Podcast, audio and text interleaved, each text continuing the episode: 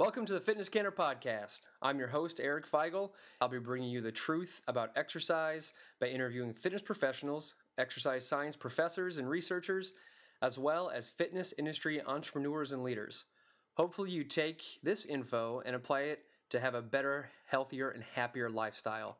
Thanks and enjoy the show.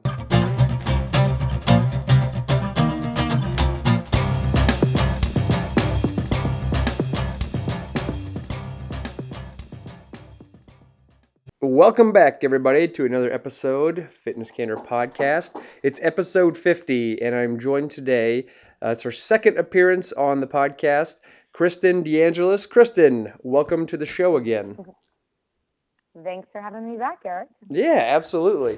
So you and I have done uh, quite a bit of work together um, with you know some some client work and just kind of tossing ideas around about how we can be better service to the people that we help. So uh, a lot of a lot of the times when we're dealing with um, especially the nutrition side, which you know that's why you're on here because you're the expert in that field, but uh, even with ex with uh, exercise and with nutrition, it's more about building the habits behind uh, what you're trying to accomplish. And I think that's really what I really want to uh, try to, to, to tackle and to try to get across to people is that um, building the habit is more of what we need to overcome rather than just because a lot of people know quote unquote I know what to eat or I know how to exercise.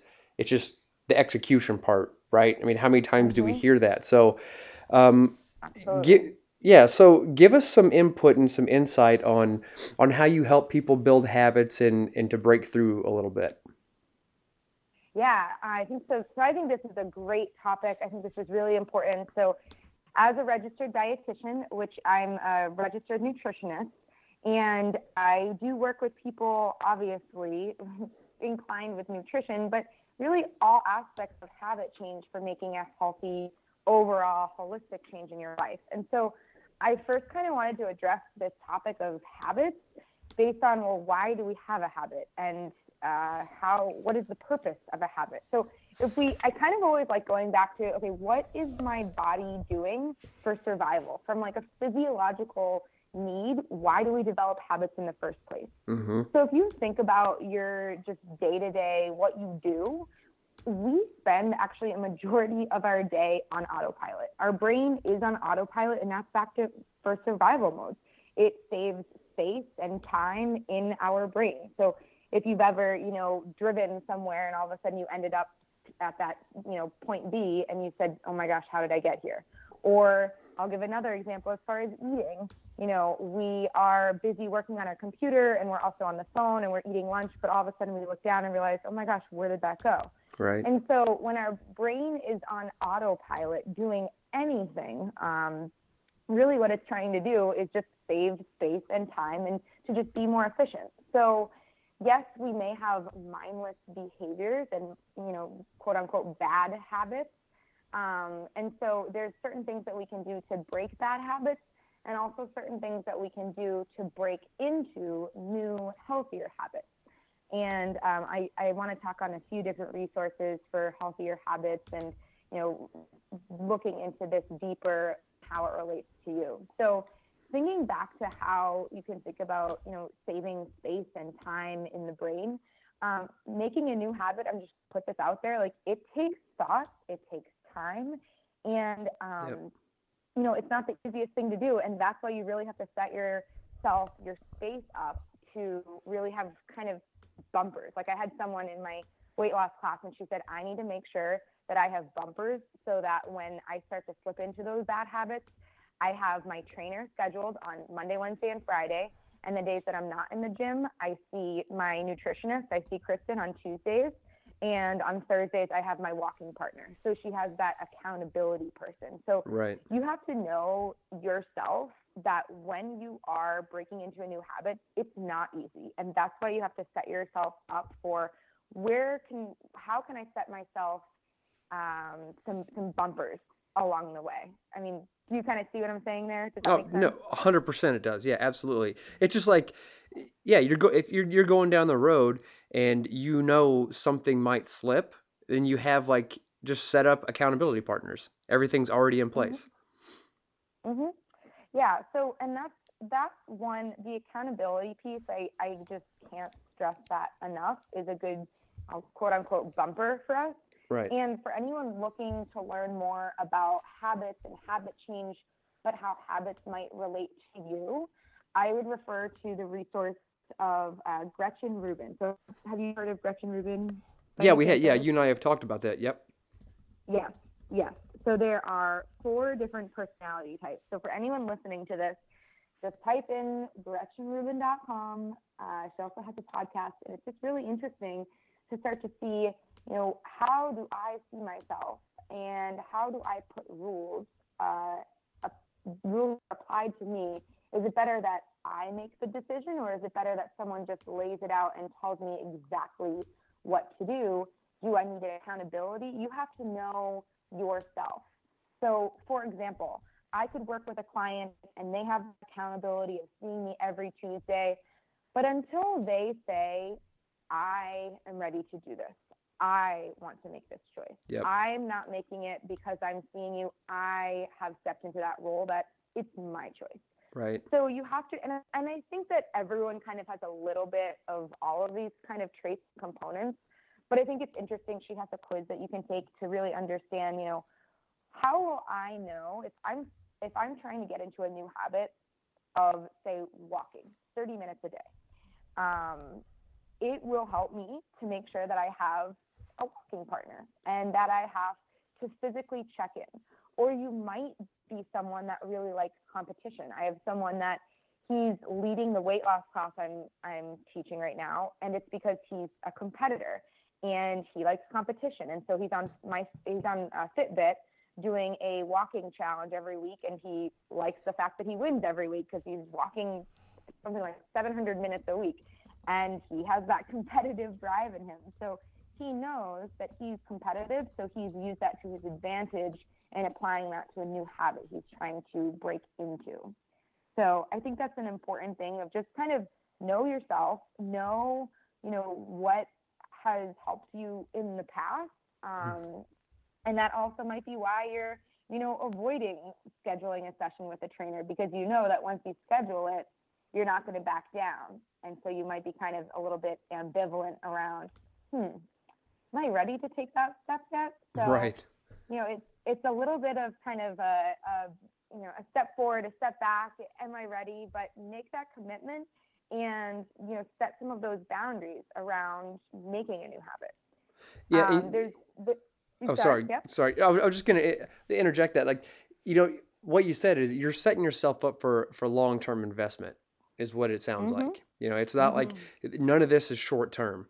Every single bit of it is a long term investment. So, um, I do have one question about, you know, if you're looking for someone uh, to be your accountability partner, is it a good idea to find someone who is on on our same level?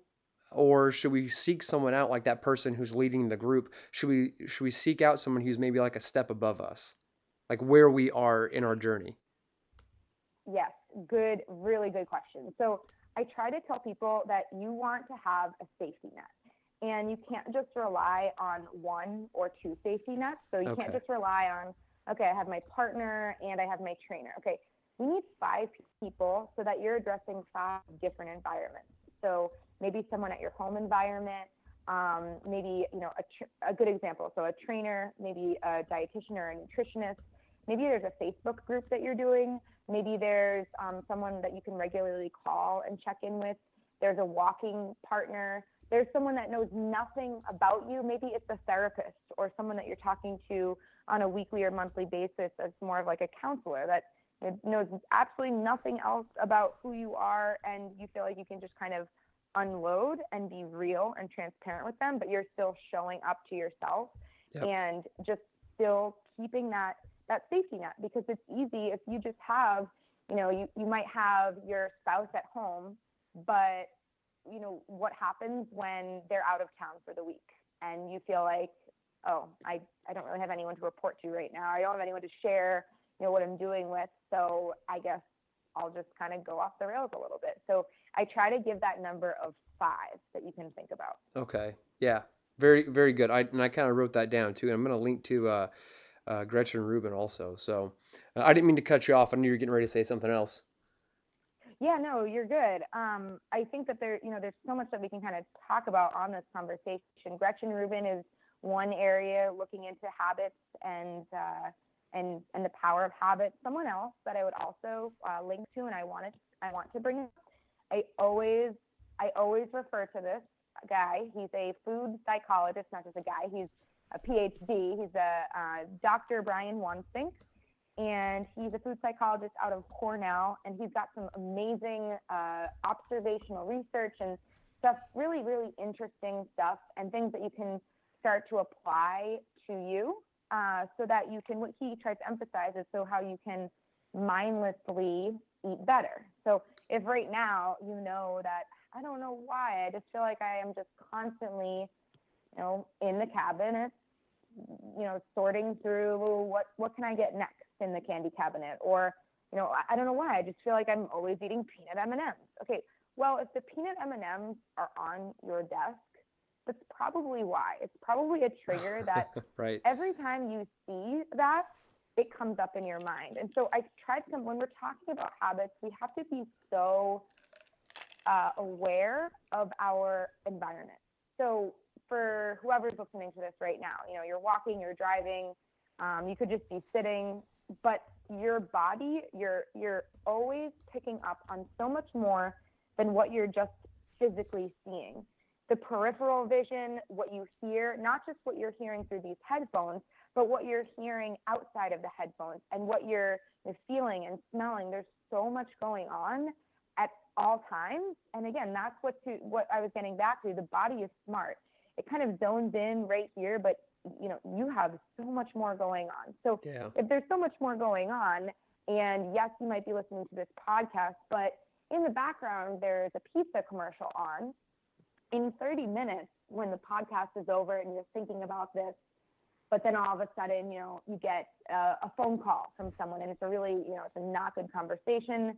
You hang up the phone call, and you're like, oh, I'm just gonna go grab a pizza and that was the first thing that you went to. And yes it's definitely you know a stressful emotional response but also you were kind of picking up those uh, cues. Or kind of uh, environmental triggers right. from something that you actually weren't even aware of in the first place. So being more mindful about kind of what is in our environment and what dr brian wansink talks about is how you can start to set your environment up so that you're mindlessly eating better so some examples of some of his research would be, you know, he uh, he did an observational study of people who who just knocked on their door and said, okay, I have two questions. One, can I look at your kitchen table? And number two, can you step on the scale? And what he found was people who had their cereal boxes out on the countertop versus those that there was no cereal boxes out, they were in the pantry, weighed 12 pounds less. Wow. Or sorry, people who had it who had the cereal box out were yeah, paid yeah. 12 pounds more. But so it's things like that that he does, and he just starts to show you. I mean, even the the candy jar experiment, the peanut M&Ms on the tape on the work desk versus in a drawer, so out of sight, out of mind. It right. reduced eating candy, I think, three pieces less. But when they moved it six feet away from the desk, and so that it wasn't even out of sight, out of mind, but it was also farther to actually get up and go to, people ate, I think it was nine or 12 candies less. And Boy. so it's this interesting topic of how can you just move things around to set things up differently. And so if you go to his website, it's I think it's called slimbydesign.org or .com, but it's very very good information. He also has a book with just kind of good images that you can say, okay, let me just look at my kitchen. Okay, if it is uh, disorganized, cluttered, if you see a toaster out, you know, we don't think about it, but a toaster, oh, you know, I want something, I want some toast, I want a sandwich, I want to heat up that, you know, bagel bites, whatever. But if we keep the, the blender out, the juicer out, if we can keep a fresh bowl of fruit with at least three different colors on the table, if when we open up the refrigerator, we have um, fresh fruit in clear containers already cut up, and then our leftovers are in actually uh, containers that you can't see into, or even better yet, that they're already portion sized, so it's not just you know one big container. These are all things that, if you think about it, I guess what you, you probably won't be thinking about it, but that's the idea. Is that what are some different strategies so that you're not even thinking about it, you're hungry, and you just grab you know the apple or the banana as you're going out out the door, rather than the the handful of peanut M and M's as you're going out the door. Right. So You- that makes very interesting. that makes total sense. Well, think about uh, think about this. Like on on a on a macro level, when you're driving to work, let's say you have everything set up at home like just like perfect, okay? However that looks to each individual person. On your drive to work, like I'm trying to think of my drive to work. On my drive to work, I pass one, two, three, four. I pass four, at least four fast food restaurants. Okay, I mean, Mhm, l- thank thankfully, like I'm I'm, you know, I, I've got like that that consciousness around where I, I won't go through a fast food restaurant. Um, eh, you know, but like, how does someone handle? Because if, if I'm if I'm driving to work, more than likely I'm going to come home the same way or a similar way. I'm going to see those over and over and over. So at least five times a week, let's say eight restaurants, 40 views of these restaurants, you know, that are just constantly like burned into our into our brain. Not to mention, you know, that pizza commercial that's in on, on the background. So how can we set ourselves up like once we take a step outside of the house, then what? Yeah, good question. So there's mm. so many other components too that we want to think about. You know, it's not just what we're seeing, but it's also okay. Is there a certain? It's you know three o'clock when we're passing that and all those restaurants, and we haven't eaten in four hours, five hours, six hours. We're hungry, we're tired, we're stressed. We have to ask ourselves, you know, at that certain time, is it going to be helpful if we, you know, keep a bag of apples in the car and literally say, when I get in the car, I start eating the apple. Um, I think the good, the best thing to do though is to make sure that you're eating consistently, so that you start to become aware of the how how how how it's harder to practice willpower when we're at. I'm going to come back to low blood sugar. When we're at low blood sugar and we are tired, hungry, or I'll use the word hangry, hungry Right. and angry at the same time right? then then all those things that we're driving by are way too tempting that again we're just we're stacking the cards against us but to stack the cards in our favor means that maybe you're you ate something right before you went or you're eating something while you're on the drive to you know the next place but making sure that you're you know satiated every few hours you're having something to eat every few hours and then also i mean if if it's possible and i've had to do this a couple times is to map out a different route. Like if and it could be it could be you're driving or it could also be you know you're walking from your your desk to the water cooler or the, the bathroom and every time you go there you pass you know bob's desk who has the endless amount of candy supply. Well is there a way that instead of you know turning right out of your desk you just go left and you can just keep going that route instead of the other one where you just keep passing the candy jar so some of those like kind of rerouting the system, but also looking at how can I stack the cards in my favor before Right. I even get to that point. Yeah, that makes that makes total sense. I, I like the idea of Mhm. just the convenience factor. Like you said, it kind of relates back to, you know, if you leave a bag of apples in your car, just for an example, that convenience of of having that boom right there ver and and comparing that to having like the the candy um, you know, Mhm. on your desk or somebody else's desk, like right next to you. It's just the convenience factor, right? In in some Mhm. situations. Oh, absolutely. Absolutely. I mean, convenience and time are the two biggest factors why people go back to their old habits. Convenience and time. And it's back to what I was saying at the at the beginning of our conversation was, you know, when we make a new habit, it takes thought and time. And so we become we start to toy with, okay, well I have to think about this now. So Mm-hmm. when with Dr. Brian Wansink's research, just go to his website and there's some really good things of how can you mindlessly make better choices? So no time affecting it. It's just how you set up and organize some different things. So once you drop the apples there, we'll just, just reach for that. It's no other time about it in, in that kind of respect. Yeah, that make and that makes Um, total sense. hmm But then there was another thing that I wanted to bring up regarding habits too, and that's uh, regarding kind of when you are trying to incorporate a new habit.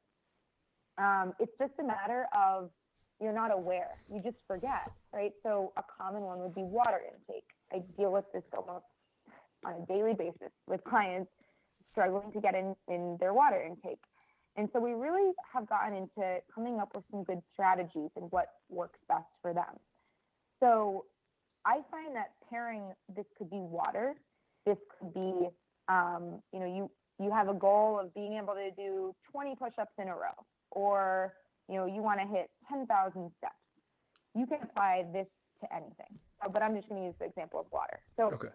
pairing that habit that you need to increase with things that you know will happen in the day. So some things that happen normally in the day, right? Um, you get up and brush your teeth. You take a shower. You use the restroom. For some people, they take medication. And I'm going to give that example of medication because um, take medication, they usually have to drink something to get the meds down. And so I'll start there and say, when you take your medication, instead of just a sip of water, make it a requirement that you have to finish a full glass of water, eight ounces. And using that same example to apply to almost, I mean, anything. So when I open up the door from, from work, I drink a cup of water. Or when I get into my car, I finish a bottle of water. So think of like when you get into the car, you automatically buckle your seatbelt. It's mindless, it's autopilot. You get in, you buckle your seatbelt. You get into the car, you open your bottle of water, you put your bottle of water right by your side and you you drink it. Yep. And what I'll do with some people is say, by the time you get to work, make that a challenge with yourself and say, okay, I need to finish this bottle before I get to work in 30 minutes. Right. So this idea of when I blank, I will blank. When Yeah. I take my meds, I will drink eight ounces of water. When I sit down for breakfast, before I eat, I will drink eight ounces of water. Right. Um, so pair, pairing it, this idea of pairing, pairing a habit with something you know happens every single day. I like That that a lot. be really, really helpful. I like that a lot. And I kind of think, um, you know, maybe get some feedback from you on this, but pairing your habit and and maybe making someone else a part of that too. So if you know in in the morning, um, you're going to sit down and just for ease, you know, just uh, to stay on the water kick, I'm going to sit down when I eat breakfast. I'm going to drink X amount of water. And when you get to work that day, you have that person, someone that you know is reliable, and, and they ask you, you know, how'd the water intake go this morning? You know, you kind of combine those two, you build that system around that. hmm Yeah, I mean something similar to like do a challenge, do a water challenge at work, or um, do a challenge with your partner. Put you know ten bucks in a jar, and by the end of the week, whoever wins, you know, gets to take that. They make double the amount or something. But what you could do is um, get a gallon of water, and on that gallon jug, again, I, this wasn't my idea. This is a client who took it from Pinterest, but I thought it was a really good idea. Um, so they took a gallon of water and they wrote with a permanent marker on it each time with a line. So they wrote 7 a.m., Ooh. 9 a.m., 12, and with those times, it helps them, you know, stay on target with continuously drinking throughout the day. But they also wrote like little quotes, you know, you can do it, you're almost there, one more. Um, and so by the end of the day, when they came home and, you know, you're with your partner or you're with your daughter and you're both working on this water challenge, well, you can compare and say, oh, I've got, you know, I've got one more cup to go. And it, and it might not be a whole gallon, but maybe it's, you know, at the end of the week, you compare how much water you drank, and the one with the most, you know, won the won the bet. I mean, bets work for some people, not for others. But again, it's just it's just another example of something like a challenge or that accountability that could help you um, tie that in a little bit. Yeah, I like using that that putting the mark on the gallon. Um, I, I wanted to make sure we cycle back around to the uh, you wanted to talk about uh, insulin levels, so I wanted to make sure you got all that topic touched on.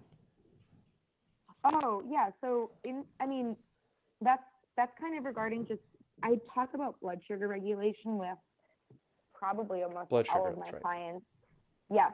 So well, with insulin, I mean directly involved with blood sugar response, but um, I mean that I feel like that could kind of be a whole other conversation together.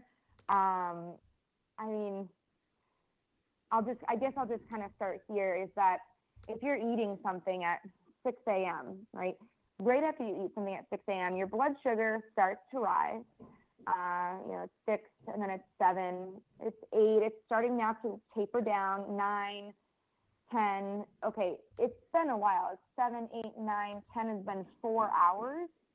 Typically, if you had, you know, say a Greek yogurt with some berries and some nuts for breakfast, four hours later, you probably need a snack.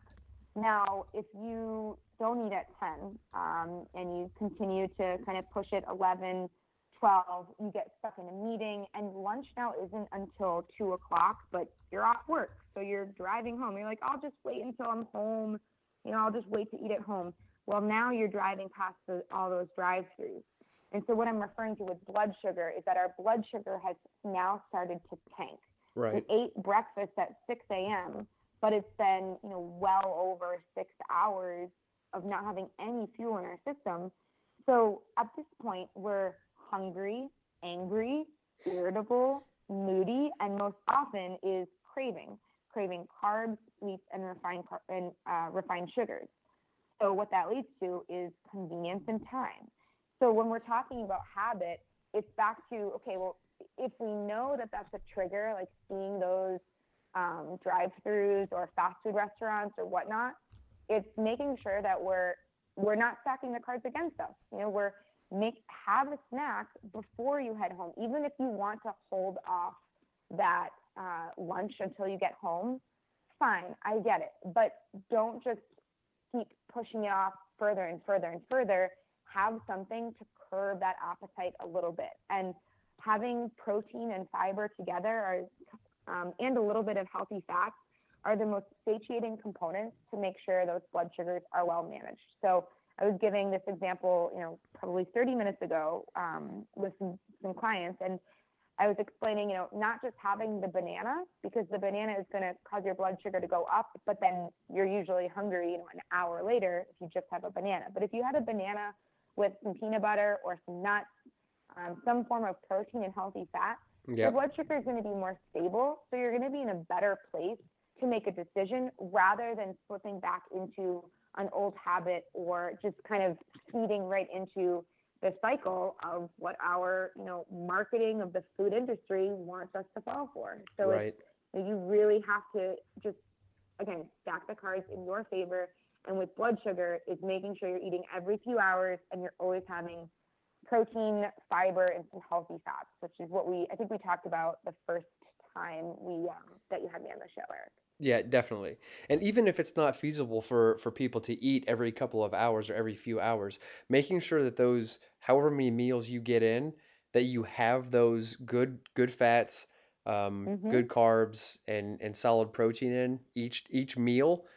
I mean, if you could just aim for that, that's that's a win in my book. Exactly, exactly, exactly. And I think people get kind of nervous. They say, "Oh my gosh, you know, two eggs with um, avocado and some whole grain toast and some veggies. Like, what? What are you talking about? That's such a big breakfast." Right. Well, if you're not eating for six hours, like you need that. And I'll hands down, I have that every morning. Dan has three eggs with vegetables in it and half an avocado and some fruit on the side.